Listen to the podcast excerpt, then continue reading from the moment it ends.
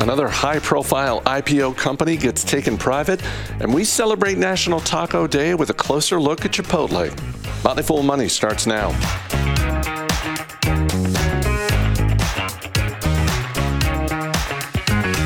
I'm Chris Hill. Joining me from the great state of North Carolina, Motley Fool senior analyst Asit Sharma. Thanks for being here. Chris, thank you for having me. Poshmark, the online clothes retailer, is being acquired by Naver, which is an internet company based in South Korea. This is an all cash deal that values Poshmark at, eh, let's call it $1.2 billion, which is less than half of what the company was valued at when it went public of January of last year. And um, when I saw this news, Asit, one of the first thoughts that went through my head was, well, it, it's an acquisition, and I think we've we've all thought for a while that we're going to see more acquisitions uh, in in the coming months. And my second thought was, Naver is getting Poshmark at a deal. They're, this, they like this business and they like this price. Yeah, it's a good business at the right price. Maybe it wasn't the right price for shareholders who bought in last year that was a little bit harder to see, Chris, I think. I mean, I looked at Poshmark's business model and several of its peers at that time, and it, it seemed like a market that was open for evolution, right? You have um, resale fashion and the idea of a social network sort of merging in Poshmark. And several of its competitors had interesting business models, have interesting business models as well. You've got the RealReal ThredUp, which is uh, also dealing in resale. You have luxury companies like Farfetch. But one thing they all have in common is negative operating margins. Since they went public, none of these companies yet seem to be able to turn a positive dollar, which hasn't helped public shareholders, but as you point out, has made it quite a deal for a company like Naver, which has some very interesting AI capabilities. Um, they're very good at image recognition, they're very good at sorting. Their expertise might lend itself well to um, optimizing this platform that Poshmark has. In addition, you know, you combine a really massive Korean network with a big user base here in America. There's all sorts of things they can do together. The press release listed a number of strategic benefits of the deal. But if you bought this company at the IPO, um, you know, you could probably chalk this one up to experimentation with, with the fashion world, which is always sort of a roll of the dice. Doesn't matter how the technology changes, retail fashion is a difficult business. It absolutely is. And uh, you can look at uh, sort of traditional apparel retailers that are publicly traded, and any one of them can have a good six month period. You, you know, if, if you're especially gifted at timing the stocks on these, and I don't know anyone who actually is, yeah, there have been points in, in time where it was a great eight months to own the Gap or a great 15 months to own Abercrombie and Fitch. But over the long haul, it's such a fickle industry. And, uh, you know, as I've said in the past, um, I, I, love my children, but I, I would not want to uh, be part owner of a business that is dependent on their ever changing fashion tastes. Yeah, it becomes so difficult because that top line, as you point out, is never absolutely stable. It changes along with consumer preferences. And so what you end up with are companies that are consistently trying to improve the bottom line, cut costs somewhere. We saw that with uh, the Gap. We've seen fashion store closures for those with brick and mortar models. Even in this deal, at the bottom of the press release, after talking about a lot of these great strategic synergies, they talk about run rate cost savings through post closing rationalization of public company costs, meaning, hey, as a public company, you weren't able to cut costs in a way that would have um, satisfied your shareholders. I, we understand there's pressure there. We don't have that. We're a private company, so we're going to slash some costs after we acquire you. So this model, you know, as much as this looks like a, a new version of, uh, of a, a model that is iffy is always going to be problematic, I think. Um, now, the flip side of this is in the future, as companies get a better handle of monetizing young users, maybe we'll see something emerge that is able to generate a positive margin, growing cash flows, but as yet that magical formula hasn't yet appeared, at least in the public markets. We've gotten some consumer facing data over the last few days around automotive uh, prices, around home prices, both of which are coming down. Sort of the common theme being hey, if you've been waiting to pay a little bit less for a car or a house, uh, you're probably going to be rewarded for your patience in the near future the Poshmark deal makes me think that it's the same for companies too. For larger businesses that are looking to acquire tuck in acquisitions, they're getting them at a lower price.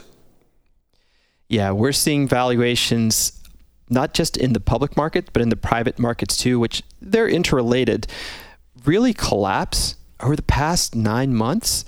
And so this is a good time if you've got cash on the balance sheet to deploy it. A lot of times we are very critical of companies when the markets are flush that seem to acquire their way to growth.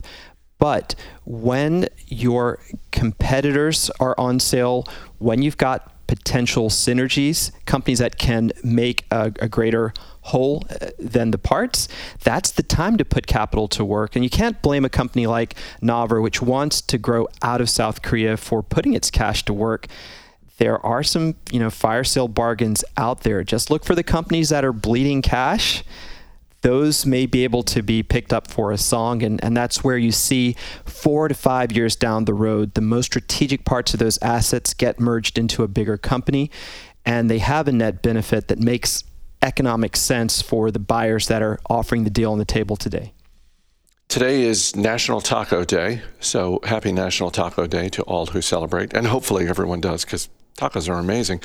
Um, I, I, looked at a, a five year chart of Chipotle, and maybe I shouldn't have been surprised, but stock up 400% over a five year period that includes uh, the start and the height of the pandemic.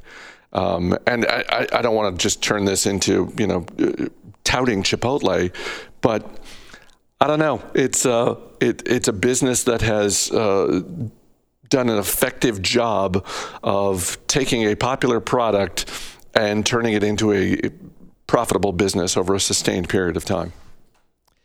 It's funny how they're able to consistently generate these nice profits. So, the opposite side of business models, you have something that's extremely cash generative, cash flows are really stable. I almost feel like Chris Chipotle was done a favor when it had those viral outbreaks a couple years, few years before the pandemic, and had to learn to deal with straitened circumstances with customers that didn't want to come in the door. They became much more efficient. They learned how to keep that restaurant margin, which is the margin that each store uh, generates on its own. Forget the big corporate fixed overhead to keep that at a pretty reasonable level, and you combine that with just continued relentless store expansion, decent same store sales growth, and now menu innovation with the new leadership, newish leadership regime. You got a formula there that is going to keep pushing up those returns. And, and I don't want to turn this into a cheerleading session for Chipotle either, but I will note for skeptics out there, none other than Bill Ackman, who's got a pretty decent track record, at least on consumer facing investments. Um, I think that's become his number one uh, choice. For a while, it was Starbucks, but he's really fond of Chipotle now as a company with a lot of pricing power, very resilient in a time of inflation, just an all round uh, consumer facing investment. It's hard not to sing its praises. We have a little bit of, of leeway here on National Taco Day. Although, you know what? You bringing that up reminds me, it's been years, nay, sir, it's been decades since I bought some canned old El Paso ingredients. Spread those with some hard shell t- tacos on a sheet of aluminum foil and pop that in the oven. Maybe that's what I'll do for National Taco Day. That's one way to celebrate, I suppose. I'm, I, am actually um, reminded of the last time I was in your state and um, in Asheville, North Carolina. There's a, a phenomenal local taco joint uh, called Billy Taco And um, I so enjoyed my meal there. I thought, oh, it's probably just as well I don't live in Asheville because I think I would come here four or five times a week for breakfast, lunch, and dinner. And, uh, and, and then I'd, I'd absolutely have a weight problem. Yeah, you and I should meet in Asheville next year on National Taco Day, um, a foodie's paradise, and I think they picked up a couple of James Beard Awards in the last few years. So we should do that. I mean, there's there's always time to work off the weight later. I like the way you think. Asit Sharma, thanks so much for being here. Really appreciate it, Chris. This was fun.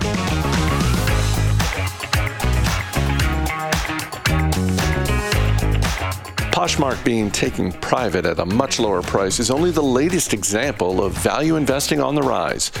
Motley Fool senior analyst Rich Greifner joined Robert Brokamp and Alison Southwick to talk about the fundamentals of value investing, as well as a couple of stock ideas.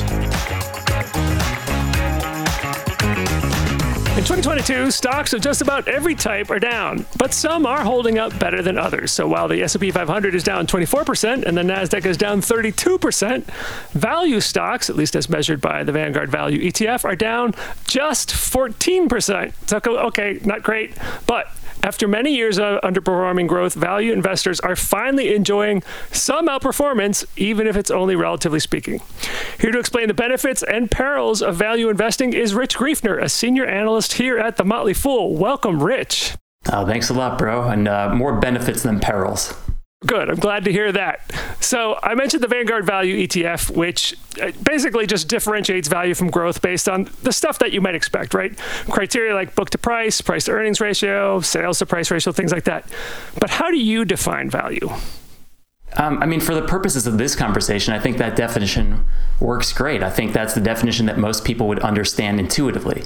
When you're buying value stocks, you're looking for something that's cheap relative to its current level of earnings, sales, uh, book value, cash flow, uh, a cheap stock.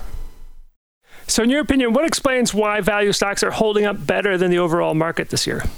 Yeah, I mean, uh, I think you got to take a high level look at this. And as you said, growth has just been trouncing value for the last five, six years. So, yeah, we're outperforming a bit this year, but, you know, big picture, still some ground to recover. But really, value stocks tend to perform better in periods where the stock market as a whole doesn't do as well. And I think that just goes back to the nature of what we were talking about. When you're investing in a value stock, that is a company that's trading cheap relative to its current level of earnings or cash flow. That means the expectations priced into the stock are pretty low. So if things don't work out that great, that's okay. I wasn't really expecting performance to be that great anyway. Whereas for a growth stock, you know, your expectations were pretty high. If things don't perform as you anticipated, you're going to get a lower multiple on top of lower than expected earnings, and that's how you get some of the big um, stock price decreases we've seen. Now, when you look at the overall value indexes, a couple other reasons why they're doing better is that they tend to have higher weightings to some of the sectors that are doing better. You know, so far in 2022, the only sector that's making money is energy, and you'll find more energy stocks in value indexes than growth indexes. Utilities, which are down 6%, consumer staples down 11%. So that's one reason. Um, many people are also saying that one of the reasons why they're doing better is that value stocks in general do better when you have an environment where interest rates are going up and inflation is going up. Is that something you buy into as well? Yeah, for sure. And it, it, just, a lot of it goes back to what I was talking about um, previously, where the expectations are so low that when, when, the outcome isn't that great, that's okay. I wasn't really expecting it. Um, another factor is, as you mentioned with interest rates, you know, the, the stock market is a discounting mechanism, right? And so for, you know, these value stocks, a lot of them, they have current earnings power. Maybe the earnings power in the future isn't that great. Uh, but for growth stocks, you know, you're really banking on those future earnings increasing significantly. And so the when the interest rate is higher, that you the discounting mechanism is greater, meaning there's more emphasis placed on current earnings. Right. And another way to think of it is a growth stock is like a longer duration asset. And the longer your duration of the asset, the more sensitive it is to interest rates. So when rates went down, that was part of why growth stocks did better. But now that they're going the other direction, it's a bigger drag on growth stocks. You said that way more eloquently than I did, but yes, thank you. okay. Uh, but so just because a stock looks cheap doesn't mean it will be a good investment. So tell us what it means for a company to be a value trap. Sure, yeah. Um, the value trap is the bane of the value investor. Um, so you're buying a stock based on its current earnings power, and you're making the assumption that that current earnings power is sustainable. But with the value trap, it turns out, whoops, that earnings power wasn't sustainable, and you know it looks like you overpaid. And that wouldn't be so bad if that revelation occurred in one fell swoop you know the stock goes down you realize whoops i made a mistake you sell out the reason why the value trap is so pernicious is because it happens, you know, it's death by a thousand paper cuts quarter after quarter after quarter. The results aren't quite as good as you expected, but you can still justify holding the stock to yourself because eh, it wasn't that bad and the stock price has dropped, so it's still cheap. And that happens, you know, all the way down. And then a couple years later, you're looking at your portfolio and you're just wondering, why do I own this thing? As someone who does, I think I, I, have somewhat of a tilt toward value. So it has been, uh, as we pointed out, a, a, rough several years up until around this year. And a, and a, little bit last year, you started to see some of the outperformance. Um, do you think this is the beginning of a longer trend of value outperformance, or um, do you think that you know once things settle down, like we get back to normal inflation rate, normal interest rates, the economy kind of returns to normal, that growth will once again get back on top? I mean, you know, I, I, wish I knew the answer for sure. I will say, you know, it's it's funny you say get back to normal interest rates, but like, you know, the 10 years at what 3.6, 3.7, like that is the normal interest rate. The you know, the near zero interest rates of the past 10 years, like that's the abnormal environment. You know, inflation's a bit higher um, than it, it ha- than a normal rate. Uh, the economy is performing a bit worse than normal rate, but interest rates, this is where we're supposed to be, right? So I don't know what the future holds, um, but I will say, looking back historically, you know, the as far back as the records go, value as a class has tended to outperform the rest of the market and growth. So that I guess that'd be my bet going forward is that trend will continue. Do you think there are other characteristics of value stacks that investors might find compelling besides just the plain old returns? Yeah, I mean, besides wanting to make money in stocks, you know, as we mentioned, they tend to hold up better in periods where the stock market as a whole doesn't do so well. So if you know if the recent stock market performance has you feeling a bit unnerved and you want something that's historically held up better, has been more stable, you might want to consider increasing your allocation to value stocks. Yeah, again, as you look at some of the the sectors that have held up better, it makes kind of sense, right? Especially when you look at something like consumer staples. You know, these are sort of these the traditional blue chips. They're a little bit more value oriented, maybe pay a little bit of a dev- better dividend, and they're the type of companies where people are going to keep shopping at those at those places regardless of what's going on. It's a nice ballast to your portfolio. Um, Alice, when it comes to value investing, what comes to mind for you? Rich, I always think of value investing as being for like the super wonky investor, like the for people who like to cozy up with financial statements before bed. But does does being a value investor like take more research and fundamental analysis and work and effort, um, like, or can anyone just kind of lean into value a bit more? Yeah, uh, Alison, you're not wrong. Um, it, I think this you've got to go with the investing strategy that appeals to you and to your personality type. And I think value investing, you know, if you like numbers, if you like going through data, if you crave a bit more certainty, you know, I really want to know and understand what I'm buying, and you want it to be, you want investing to be more of a science than an art. I think value investing appeals to a lot of folks like that. Um, and if that's not you, if you say that's not me, um, but I do want some more value exposure, there's lots of good index funds, lots of good value index funds. Bro mentioned one up top, uh, where you can investigate a diversified exposure to this class without having to um, curl up next to financial statements, as you said. There's nothing wrong with wanting to curl up next to a financial statement, but I mean, hey, look at my bookshelf. I'm I'm right there with you. Yeah, no, I just yeah, it's just it's just funny when you think like when I think of a growth investor, I think of like I'm the most optimistic person in the room, whereas the value investor I see is someone who's a bit more like, well, I'm the most realistic person in the room. Ask me about all the discounted cash flow. Yeah, it's not as much fun as a cocktail party. It's not as much fun in general. I mean, it, being a growth investor, being a growth investor I'm is not helping you sell it, am I? It's a tough sell. That's the point, right? If it was an easy sell, everybody would do it. Yeah, being a growth yeah. investor is more fun. Of course, I want to own companies that are growing quickly, that everyone likes, the stock price is going up. That's more fun. But you know, is, if it's a trade-off between having fun and making more money, I'm going to choose making more money. Since you mentioned the ETF, I'll, i should provide the ticker. The Value Vanguard ETF is VTV, and that will be a large cap value ETF. If you're looking for small and mid cap, the Vanguard small cap is good. The ticker is VBR. It's good because it's a mix of both mid caps and small caps, so you can get a good good amount of value exposure through owning those ETFs. And I should say that I own both of them. But what if you're looking for individual stocks? So let's close with that. Um, Rich, what are some value oriented stocks that you find particularly compelling nowadays? I've got two companies I'd like to share with you. These two companies, they're both trading for about, call it 10 to 11 times trailing free cash flow. And just to provide some context, that is the price you might pay for a mediocre business, nothing special, that's growing at a GDP rate, 3 to 4%.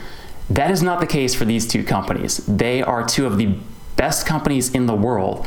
Just they have all the characteristics that you would really want uh, in a business good management team, great balance sheet, um, high return on invested capital, good reinvestment opportunities, great free cash flow generation, and they're being priced you know, as if they were a mediocre business. So something's off. I think that price is a bit wrong. First company is Booking Holdings. It is the world's largest online travel agency, or OTA. Um, OTA is a beautiful business model. Basically, they're the ones that um, aggregate travel accommodations. So your hotel, your flight, your rental car, your activities while you're there, all that stuff. And it allows consumers to compare, price it out, plan, and purchase their trip online, which is clearly the direction the world and this industry is headed.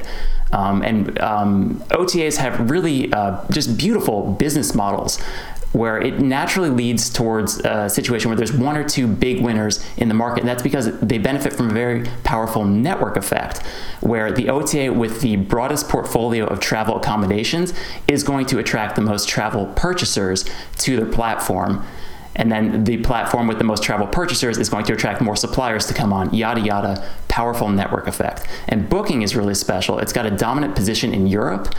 Unlike the US, where the landscape is dominated by a lot of major uh, chains, in Europe, there's a lot of local mom and pop hotels, and they really rely heavily on booking for marketing and distribution of their inventory.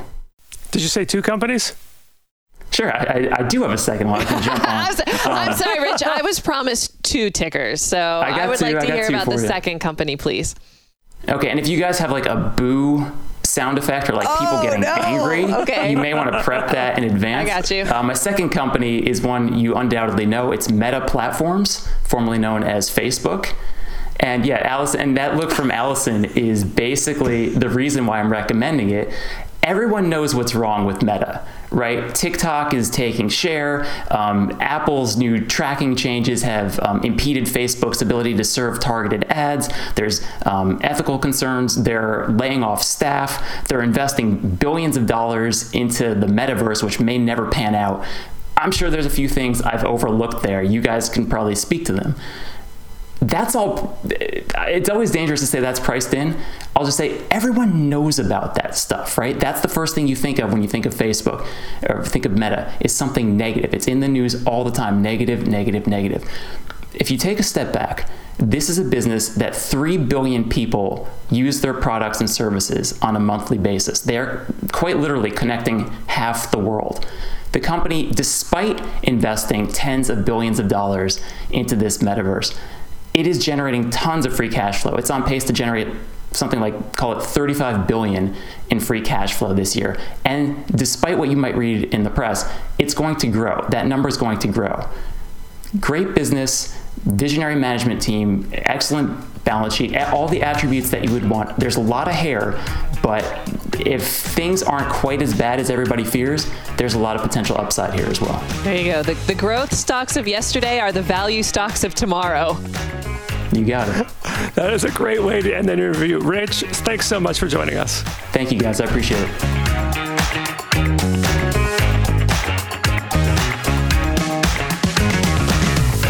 As always, people on the program may have interest in the stocks they talk about, and the Motley Fool may have formal recommendations for or against, so don't buy or sell stocks based solely on what you hear. I'm Chris Hill. Thanks for listening. We'll see you tomorrow.